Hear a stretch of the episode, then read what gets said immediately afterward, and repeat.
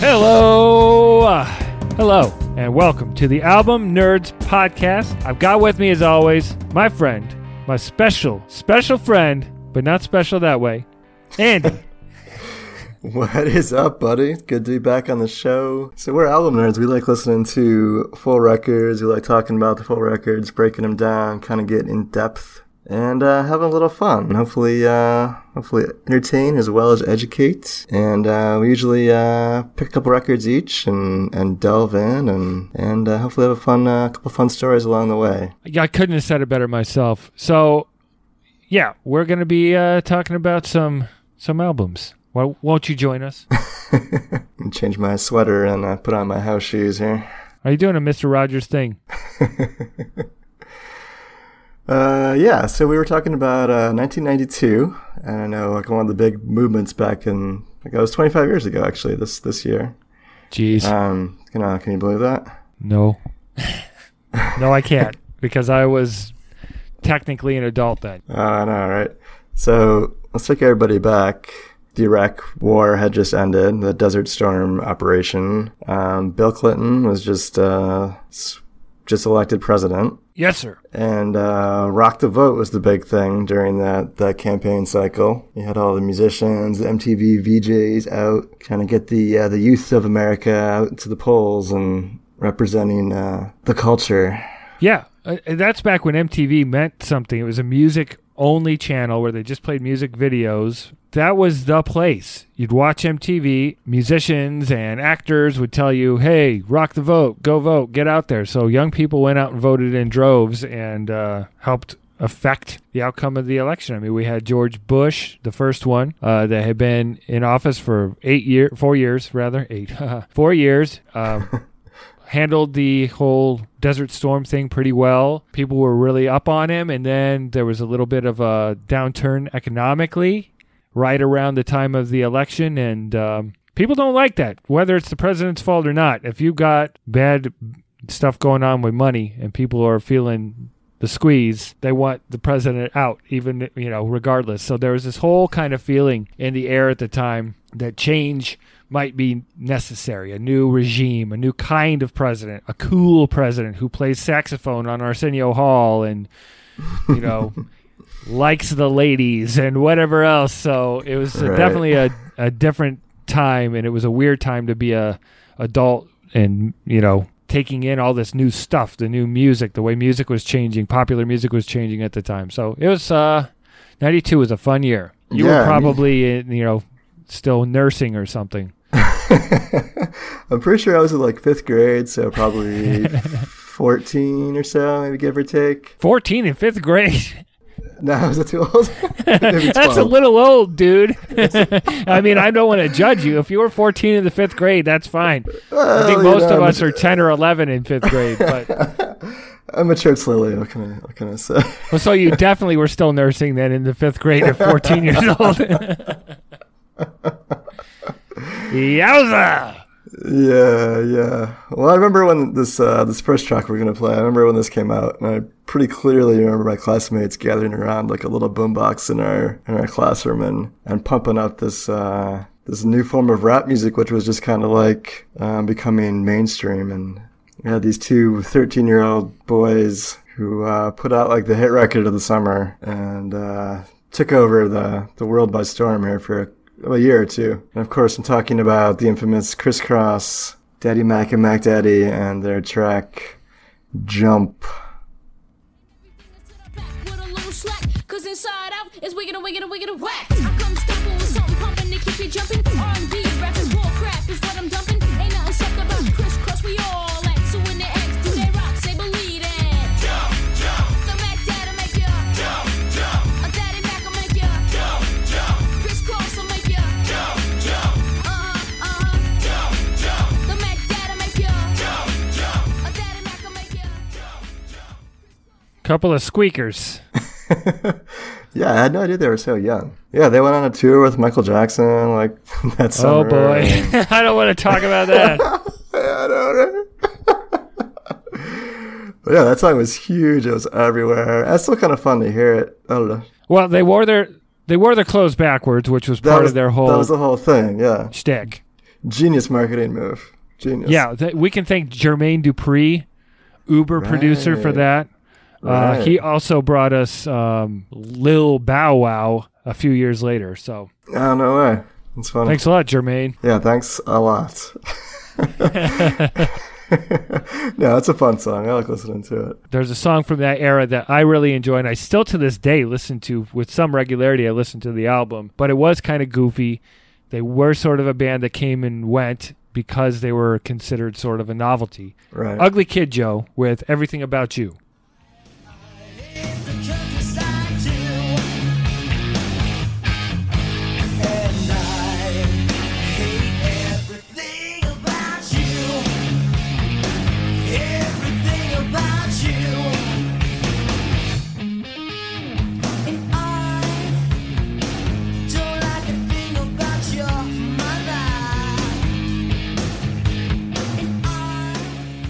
So uh, Whitfield Crane, the lead singer of this band, continues to be active. I think Ugly Kid Joe is kind of back and touring over the last few years. Put out a couple albums. He was in a bunch of different projects with guys from Godsmack. Whitfield Crane, that's right, that's his real name.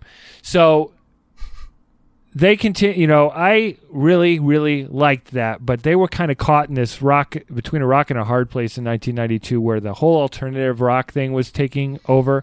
They were Right. kind of like a cheesy metal band, and the cheesy metal band thing was not cool anymore. So they kind of looked like grunge guys, but sounded sort of like you know hair metal. So they were in this weird in between where they had several hits, "Cats in the Cradle" remake, and uh, "Won't You Be My Neighbor," I think was the name of one of the other ones. With uh, Mr. Rogers reference, by the way. So Mr. Rogers keeps coming up, man. It's weird. that's right. That's right. So that's my 1992 fun, goofy song, even though it's very hateful. Um, but it was so fun way. opposite, so opposite of everything else. Every other song is what about love. So that was Right. oppo- opposite day, Freaky Friday. Uh, yeah. Yeah. It feels like that should be in a movie. I kept thinking, like, ah, is that from Oh. uh, some kind of it's got to be. I bet it's a Soundtrack.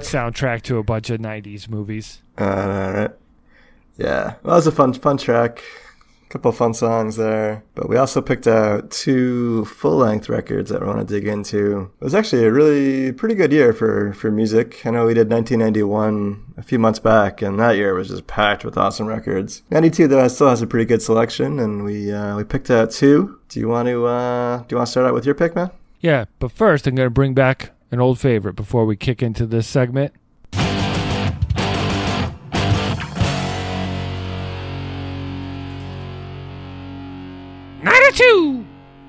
Yeah.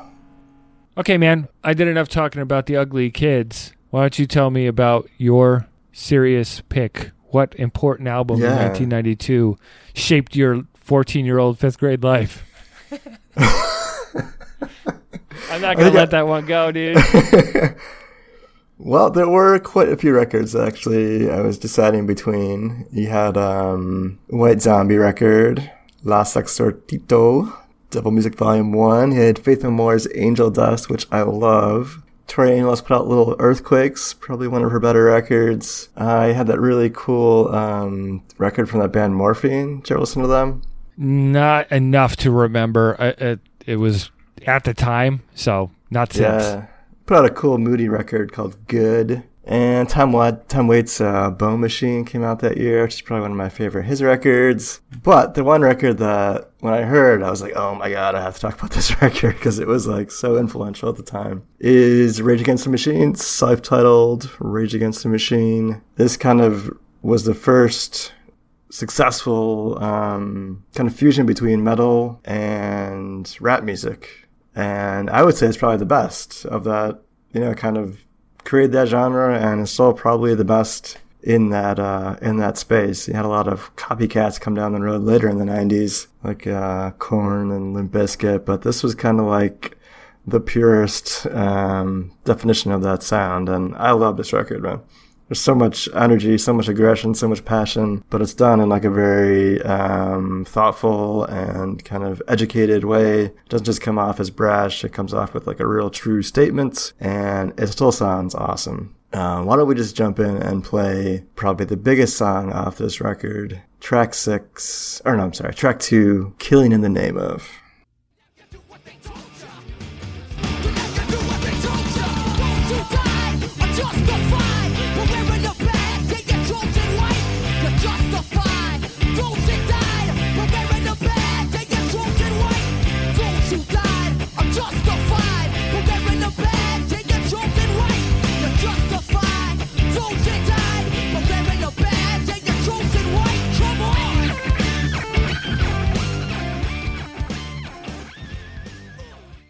Yeah, oh my gosh, right? Such an awesome sound.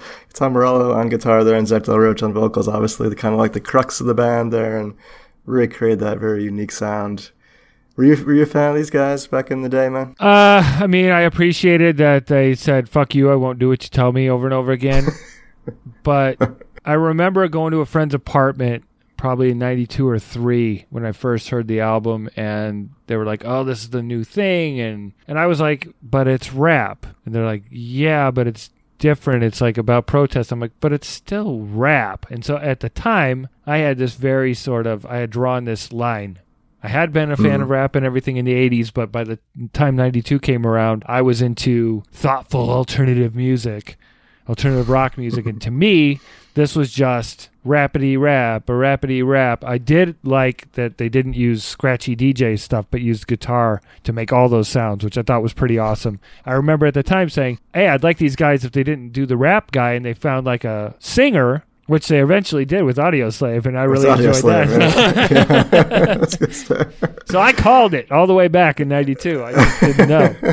It's amazing foresight there, man. But yeah, there was a funny liner note in this record. I remember something along the effects of like, no samples, keyboards, or synthesizers were used in the making of this record because that was like kind of a that was a big deal back then, right? Like there was a lot of that that DJ hip hop culture happening, and and they wanted to make sure they stood out from that, and and they definitely did. I mean, like you said, it was much about a lot about protest and kind of getting politically involved, and that was like we were saying earlier in the show. That was kind of the the culture that was happening in the U.S. You know, everybody was getting kind of involved in politics, and they were in the right time, the right place, and this record just blew up. The LA Times said that uh, Zach had uh, Bob Marley like charisma and Chuck D style rap command, which I think is like the perfect way to describe uh, his approach. And he, he's somebody that I've always admired and felt like he was underrated as a lyricist and vocalist. Like he still puts out really interesting music and he still sounds, still has that, that energy and aggression to his voice that I think is really engaging. Um, I want to play one more track from this record, uh, track six, which is Know Your Enemy. This one's a little bit interesting because it has Maynard from Tool um, provides vocals on this track, as well as the drummer from Jane's Addiction. And they were they were actually a band who ended up playing with a lot of other musicians later in their career. Just as um, I know Flea played with um, with Rage quite a, quite a bit in some of their live shows. And uh, let's play uh, track six here. Know your enemy.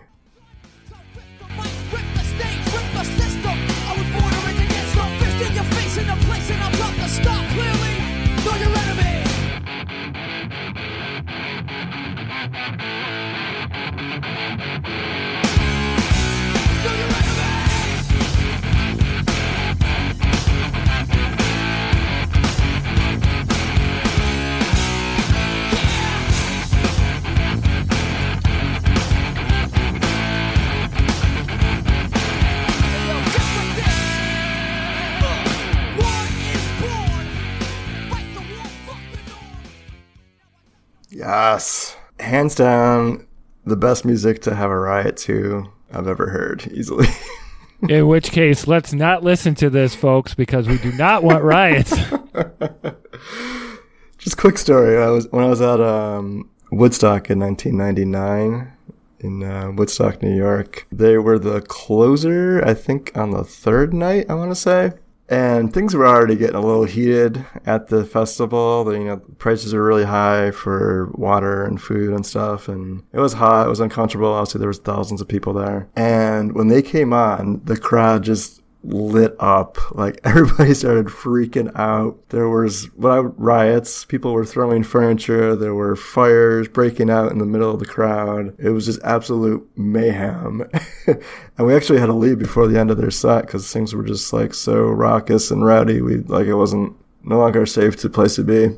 I was just um they were the band of that kind of to get people riled up and get the masses kind of moving and uh, excited about something and Man, do they ever do that? And this this record was kind of the start of that that movement for them. So love it. Still sounds good today. Um, still gets me excited. So I like it better now than I did then, for sure. Every once in a while, I listen to it because Bomb Track really gets me going. The the first Yeah. song.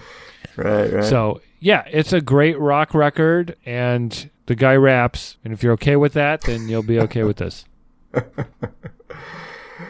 Yeah. So Rage Against the Machine, Rage Against the Machine. It's the uh, 25th anniversary this year. Uh, five years ago, they put out a special deluxe edition of the record with a bunch of bonus cuts and live versions and stuff, which is pretty cool. There's also some really good footage from their tour this year up on YouTube, if you, from the, from 1992, if you want to check it out. Um, there's some really good performances up there to, for your viewing pleasure. Word up! All right, so Yeah, no rapping from me. I'm shocked. What uh, what record from '92 did you pick out, man? Well, I picked something with great harmonies, overbearing despair, but it still rocks. And it kind of straddled that line in the 90s between the alternative and true metal, in my opinion. The album is Dirt. The band is Alice in Chains. You've probably heard of them. They were a band, well, are a band, formed in Seattle, Washington in 1987. Layne Staley was the lead vocalist, although Jerry Cantrell, uh, founder of the band, also did lead vocals, and they harmonized in this haunting way, totally unique and really hard rocking, just dark riffs that just rattle your bones. They're still around. They have a new singer. Layne Staley passed away in 2002, drug issues, but uh, this was their second. This was their second album. Their first was Facelift, which is also quite good, but Dirt was special. Every song, the hits are, you know, Would, Them Bones, Angry Chair, Rooster, Down in a Hole, and, you know, a lot of these songs focused on depression, pain, anger, antisocial behavior, drug addiction. A lot of uh, talk about heroin. That was Layne Staley's uh, biggest issue. War, death, just emotionally charged, but the way that it was delivered was it also was poetic somehow. I know you were young when it came out, but what do you think of this album? Uh, I I love this record. It was it's been so much fun going back and listening to it. I think like the biggest accomplishment for me, especially on this record for them, is they developed that sound, which is like immediately recognizable as Alice in Chains. Like that guitar and those harmonized vocals is awesome. it still sounds great. This whole record, I mean, every track on here is fantastic. It, it's it's a great great pick, man. Thank you. Well, what speaking of, why don't we listen to Would, which we almost listened to a few weeks ago or months ago when we did the show about soundtracks. It's on the Oh, yeah. single soundtrack as well. So it's the first song on the single soundtrack and the last song on this album, which I think is weird. Anyway, Would, W O U L D, not wood like boners. Okay, moving on. Would.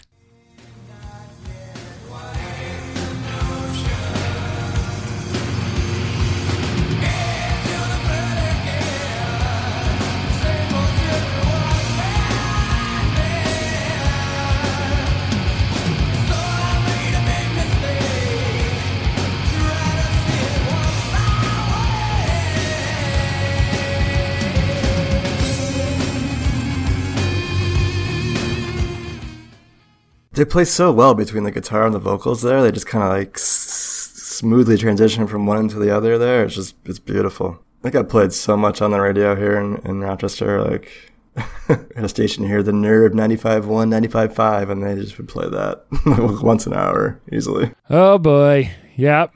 The Noive. The Nerve. the Noive. Yeah, lots of cool little interesting stories throughout this, the lyrics on this record. Um, you were saying a lot of drug abuse, but there's also um, some kind of interesting nods to literature and movies and Vietnam War and interesting little nuggets in there that I've been slowly picking out as we've examining these records. Yeah, so the song Rooster apparently was written by Jerry Cantrell for his father who served in the Vietnam War. His nickname was Rooster, and basically the song was the- according to Cantrell, the start of the healing process between him and his dad from all the damage that Vietnam caused. So it's the story of Rooster surviving that, which I didn't know until last week. I just always sang along. I just thought it was about general suffering. I didn't know it was a specific Yeah. story. So that's uh, I thought that was pretty cool. So why don't we uh, play a little bit of that song real quick? Yeah, here come the rooster.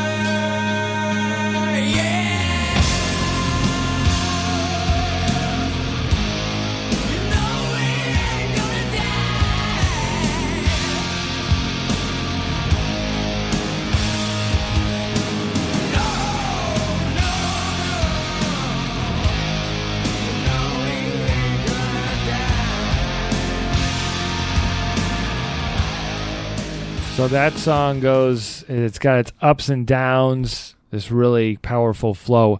I think the entire album does. I think every song on it does.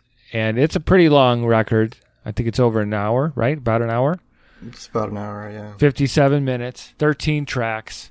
For those that haven't heard it, listen to it. For those who remember a bunch of the songs, listen to the record all the way through. It's a journey, and you'll be sad, angry, energized, and satisfied because it's amazing. Yeah, kind of a funny story. They actually, I heard when they actually put the record out, some of the tracks weren't in the, the order they had originally intended, so they re-released it like a couple months later with the correct uh, track listing. I think "Down in the Hole" was the last track, or towards the end Ah. of the record, and they moved that up to get the flow right. So I love that kind of stuff, man. When an artist really cares about the flow of a record, like you were saying, there's lots of kind of ups and downs to this one. It's important to get that the track order right. So Yeah, we got. I mean, I'm glad I got a chance to sit down and listen to it a bunch of times, not just casually, but with a little more purpose, purposeful, and so that was a lot of fun. So 1992, some pretty good shit. Pretty good shit. pretty pretty good.